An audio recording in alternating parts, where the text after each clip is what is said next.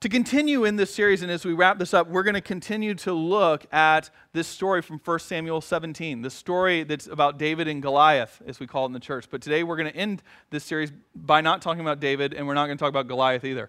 We're going to talk about Saul, the king. Because I believe that the change and transformation that happens in Saul can help us to boldly live into this adventure of our calling together as a community. And so I want you to pay attention to Saul today as we look at this passage starting in verse 32 of 1 Samuel 17. Listen to God's word. David said to Saul, Let no one's heart fail because of him. Your servant will go and fight with this Philistine. Saul said to David, You're not able to go against this Philistine to fight with him, for you're just a boy. He's been a warrior from his youth. But David said to Saul, Your servant used to keep sheep for his father. And whenever a lion or a bear came and took a lamb from the flock, I went after it and struck it down, rescuing the lamb from its mouth. And if it turned against me, I would catch it by the jaw, strike it down, and kill it. Your servant has killed both lions and bears, and this uncircumcised Philistine shall be like one of them, since he has defied the armies of the living God. David said, the Lord who saved me from the paw of the lion and from the paw of the bear will save me from the hand of this Philistine. So Saul said to David, Go, and may the Lord be with you. Saul clothed David with his armor. He put a bronze helmet on his head and clothed him with a coat of mail. David strapped Saul's sword over the armor, and he tried in vain to walk, for he was not used to them. Then David said to Saul, I can't walk with these, for I'm not used to them. So David removed them. Then he took his staff in his hand and chose five smooth stones from the wadi and put them in his shepherd's bag in the pouch. His sling was in his hand, and he drew near to the Philistine. Would you pray with me? Lord, we ask that you would open our minds and our hearts to your call upon our lives individually, but as a community today. Give us and help us to see your vision of how we're moving forward. In Jesus' name, amen.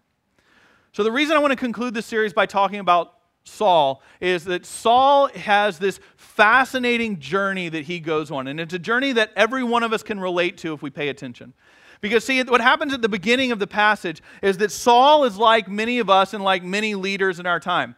What happens is, is that his army has gathered on the northern ridge of the valley of Elah, and the Philistine army that's been coming from the Mediterranean and coming east to try to take over Jerusalem and the uh, kind of more valuable centers of, uh, of, of, of Israel at the time has drawn up on the southern ridge. So you have these two armies on these ridges of this valley that are staring across at each other, and they're kind of at a, a, a stalemate. They're not certain what to do.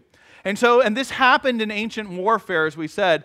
Uh, Goliath is picked by the Philistines to walk down from the southern ridge into the valley, into the valley of Elah, and he starts shouting taunts at the army of Israel that is on the northern ridge. He starts challenging them to what's known as single combat where these two armies would avoid a lot of bloodshed and just have these two champions fight it out in the middle. One of them would die, the other one would win, and their kingdom would win. So, this one on one combat was the deciding um, factor for both armies. There's a lot riding on it. And Goliath comes down, and he's a champion, he's a professional soldier. He's like Rambo at the time. He's like got, you know, just his helmet, and he's huge, and no one can beat him, and he's beating all these people. And Saul sees him, and is just locked in what the scriptures say is fear and dismay. This happens to all of us. This happens to leaders all the time, where we just sort of aren't certain what's to happen, and, and we just sort of lock up and seize up. Edwin Friedman, who has written in his book, A Failure of Nerve, about this concept of adventure or anxiety versus anxiety, talks about this. And as we've said before, this isn't about feeling one or the other. We all feel both. We all feel, and they're good that we have both these parts adventure, anxiety. But Friedman talks about when we don't make decisions because of an uncertain outcome, that that's giving in to a kind of anxiety, right? It's saying, well, I'm not guaranteed how this battle's going to end. I'm not guaranteed how it's all going to work out. And look what I'm risking. And so I'm just not going to do anything. I'm just, it paralyzes us into inaction. That's what's happening with Saul. He's gonna, he could lose his whole kingdom, he could lose everything over this. And so many people would suffer, and he's going, I don't know how this works out, and I don't know how anyone can beat Goliath. And so, day after day, he just didn't do anything. And Friedman says that this is not something, this kind of paralysis is not something that just happens individually. It does, and in the last number of weeks, we've talked about how you individually can be making decisions in your life to uh, step out in faith in different ways, to take an adventure that God's calling us on, even when we're not certain how it's going to work. But Friedman says, and I want us to think about this today Friedman says it just as often happens to organizations as well. It doesn't just happen to individuals. Those individuals are sometimes active in leaders of organizations, just like Saul, and organizations become frozen and paralyzed. Friedman says that governments do this all the time, and we've seen that, right? Where governments, it's like, well, there's like a lot of good going on, and we don't want to make hard decisions, so we just sort of do everything so that we don't have to make kind of hard calls. There's, uh, he says this happens in companies and businesses all the time, where it's like, hey, we were aggressive and things went well, but all of a sudden we've got these employees and we've got this, you know, capital that we've, that we've stored up, and now we don't want to lose it. I mean, we don't want to screw everything up. So we just sort of like back off and just sort of don't make decisions anymore out of, out of a sense of anxiety. You and I know that as football fans, right? Anytime you're watching a football game and your team goes into a prevent defense, it's one of the worst feelings around, right? because you're like, oh, we're going to lose now because we're just trying to not let the bad thing happen. And, and, and it always does, right? I think, I think Georgia Tech, the team I, I grew up watching, I think they spend 98% of their time in a prevent defense. It's just like, it's like, do you know you're supposed to be tackling the guy in front of you? Like, are you aware that that is what you're supposed to be doing, right? It's, it happens to all of us. And Friedman says it happens to churches all the time, happens to nonprofits all the time. It happens to denominations all the time where we're in this time, and we are today. And I know this is, and I don't mean this as like a scare thing, it's not meant to be scary, but we're in an unprecedented time in this country. We're in an unprecedented time in this country where just, I heard this week a pastor in here in Austin told me 86% of Austin is now not involved in any kind of active way in a faith community. Right? about 90% of churches in this country are either flatlined or in a state of decline and are wondering how they're going to exist. And so, what we do in that is that we just sort of lock up and go, well, let's just sort of do what we do, and hopefully the bad times will go away. Friedman says that the way that organizations have anxiety is they just don't make changes. They just kind of refuse to change anything, they refuse to do anything different. And that that need for control is, is a form of anxiety. He writes that it is especially, and this really applies to covenant, I believe, today. He says it is especially true of organizations that are who have had some success recently. We are not in that 90%.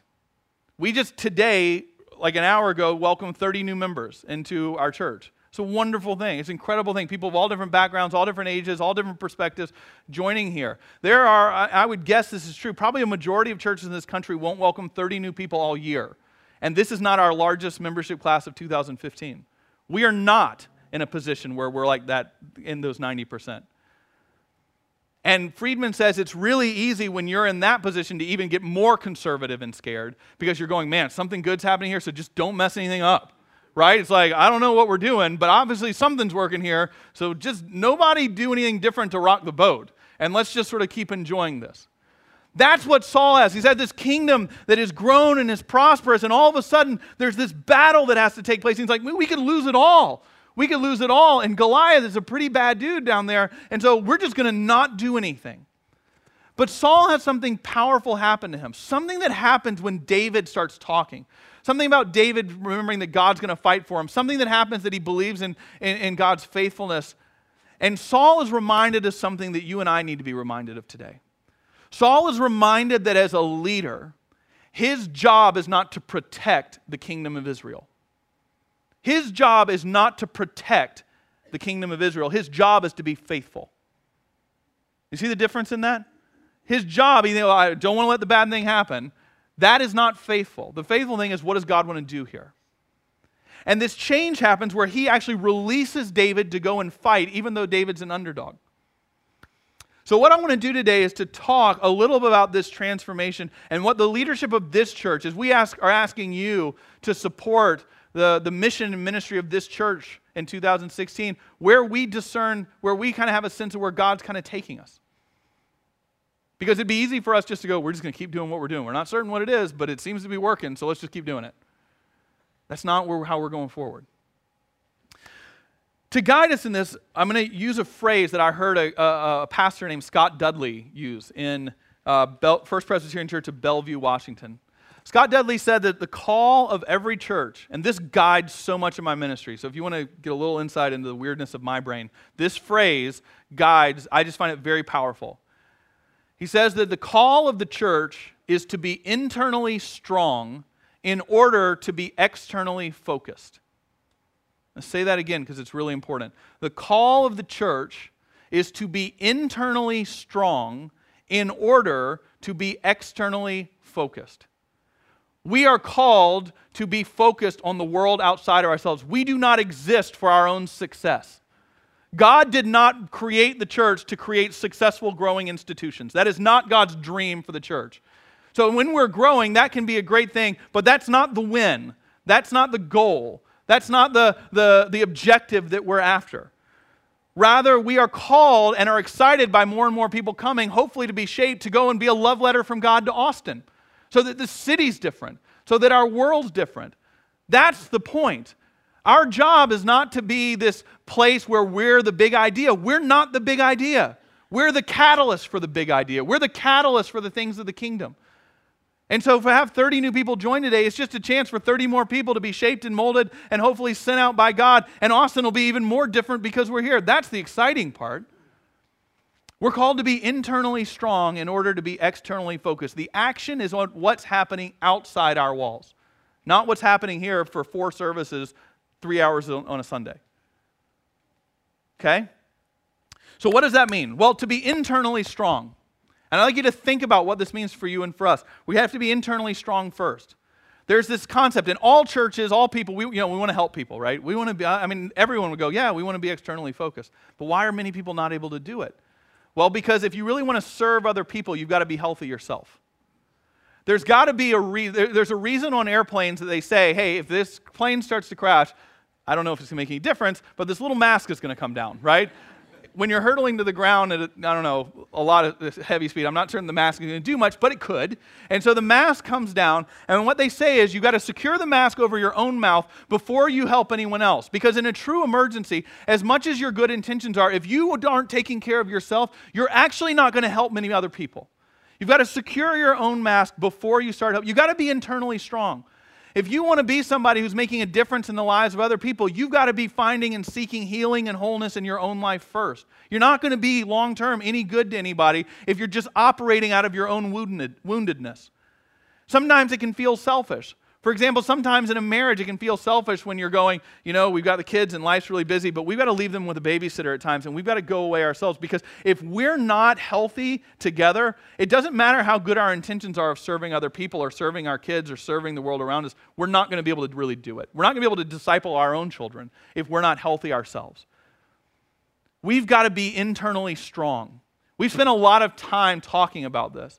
One of the things I'm excited about is that John Wasson is here because he is going to help us to continue discerning what this looks like for us. What this looks like that we want to have, we have a great tradition here of Sunday school classes, of small groups that have met for a long time. We've had great traditions of how we care for each other. Many of you have served as deacons. It's one of the great internal strengths of this church is how the people of this church rally around and care for and love one another through times of difficulty and crisis. There's a lot we do internally really well, but there's also more that we can do. There's more that we can grow from children through youth, through adults, through older adults. We got to have a common vision of discipleship. And you know, want to know what excited us about John when we talked to him, besides his dashing good looks?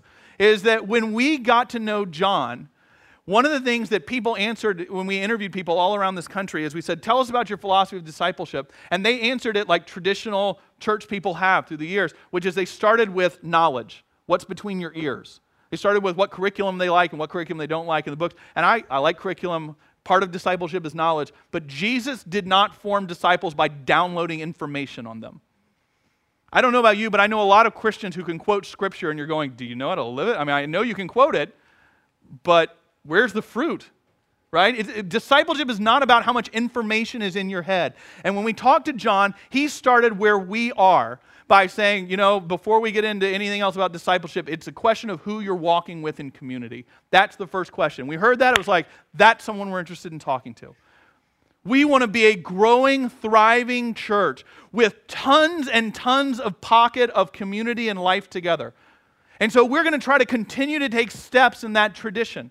that we have here at Covenant. We've got new Sunday school classes starting. We've got retreats that are coming up in the winter and in the spring that people can go on and spend intentional time together uh, just to get to know each other and do life together. We've got our first round of small groups in quite some time. They're going to be starting in February. Sign-ups are going to be starting in the next few weeks. You're going to hear about this. It's ways for you to do life together. Because being internally strong does not mean you're some spiritual superhero. It means that you've got people in your brokenness that are walking with you in their brokenness, and together you become something stronger in our life together. Who are you doing life with? Who's praying for you? Who are you walking with? It's not enough to be here for an hour on Sunday checking the box of religious attendance. As great as we try to make these services are, you've got to find ways to be growing in community and shaping your calendar and shaping your time to be doing this. It will change your life. And we are going to do everything we can between now and next year for there to not just be more talk about this, but for things to practically be different where there are all kinds of on ramps onto life together community, but you've got to get involved. You've got to get prepared. You've got to sign up. We got to be internally strong and know who we're doing life with and commit ourselves to sharing with those people, really sharing the journey. But as good as that is, and it's a great thing when you're doing life together with people, that in and of itself is not enough. We're called to be internally strong in order to be externally focused. It's not just for us to come and have spiritual navel gazing and just sort of think, think that we're okay here and the rest of the world's just not, you know, it's kind of doing its own thing. We are called to, in our life together, to lower the walls of this church so that Austin is different because we're here. And we have traditions of that here. We have traditions of giving. We have traditions of using this building and just giving it away to the neighborhood and community in all different kinds of ways. We have ways of giving abroad. We have ways of giving to ministries here locally, and we want to continue to lean into and do that more and more. We're going to have a conversation, and I want you to know about this because it's important. We're going to be having a conversation in the early weeks of November around the, around the question of and issues of race and faith. It's an issue that the church has largely stayed silent on, and it would be easy for us to stay silent on it as well. But this issue is bubbling below the surface of society. It is bubbling below the surface. And we as the church can't run and hide from it or just hope that it goes away. That we need to come together. We're going to do so with James Lee, who uh, some of you know, some of you may not. James used to be on staff here. He's a, uh, a pastor in East Austin. He's an African American pastor. He's going to be with us at times. We're going to do a pulpit exchange. He's going to be preaching here on November 15th. We're going to be leaning into this issue. And not as Republicans, not as Democrats, not as progressives, not as conservatives, not as, as white people, not as black people or people of color. We are going to have this conversation as followers of Jesus. What is God's vision for society? What is God's vision for our cities? What is God's vision for our world? And how does racism and justice and reconciliation propel us forward to build and work for a different day? We are not going to be scared of that conversation. Because the God who has brought us to this point has a vision that you and I need to, to, to be clear about and to start living out. And maybe most exciting to me, and I want you to know about this because it's in early stages of conversation, is that we are talking about being a part of rethinking what it means to be missional in the 21st century. Missions used to mean we just like organize mission trips to send people out. We're now the mission field. There are, there are global Christians who are coming to the United States and coming to the Presbyterian Church going, You all need help. And we do. With just the declining numbers, we absolutely do. We're the mission field. The mission field is your neighborhood, it's your school, it's your, it's your family, it's, it's, it's, it's uh, your place where you work. And your purpose in life, the reason God has us here, is to be a love letter from God to those whom you're going to encounter this week. What's happened in church, and and this is, this is so basic that we've almost just uh, forgotten what it means, is that church has been a place where we just have some really well polished programs and people come. That's what it started to mean for generations in this country. Just have a preacher that doesn't put people to sleep, have a good music program, have a time so that the good children's program, have it so that when it rains and it's like a monsoon outside, the buildings don't leak. Have that, and as long as you kind of got it, people just sort of come. 86% of people in Austin are not doing it. That day is gone. It's not going away, it is gone. I don't interact with non Christians. I'm here too much of the time. I'm at covenant too much of the time. The action is not what's happening in these walls, the action is out there. And so we as the church have got to find ways to move back to what the New Testament says church is, which is not a place where we have polished programs that you get to come and consume and then you leave going, Did you like the sermon? I don't know. I like the one last week. What do you think of the music? Well, I like it. You know, it's, it's not that. This is a place where we come, we do life together, we do community, we're shaped and formed and molded. But the job as the church is to send you out to send you out going, This is my call. These are my gifts. This is my purpose. This is how the city of Austin is going to be different because I have been placed here by God. To stand for the things of the kingdom, to stand for things that are bigger than myself, to stand for things like love and justice and reconciliation and peace. These are the things that God has placed us here to witness to seven days a week.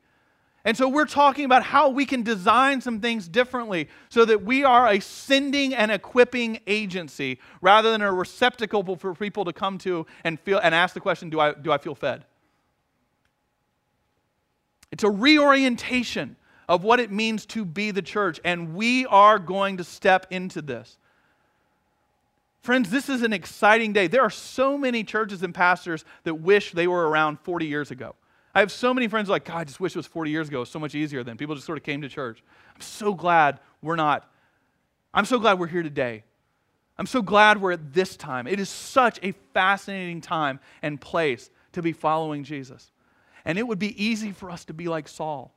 It would be easy for us just to build walls around ourselves and make ourselves feel secure. It would be easy for us to look at the 90% of churches that are in decline and go, well, you know, we're, we got something going on that's right, so good for us, and we feel really good about ourselves and just sort of pat ourselves on the back. That would be the anxiety produced lifestyle. We choose adventure. We choose to believe that God has something wonderful and meaningful and purposeful for us to do, not just yesterday, but tomorrow. And that's the vision that we're asking for you to be a participant in to step forward boldly as we see the great things that will come because our God goes before us. I'm so grateful to be on this journey with each and every one of you. Let's pray. Lord, we ask that you would help us to be like Saul, not to be uh, locked in protecting and making sure that everything's solid that we have and hoarding it together and having a very small view of you and a small view of life. We pray we would become the leaders and the people that we see Saul become.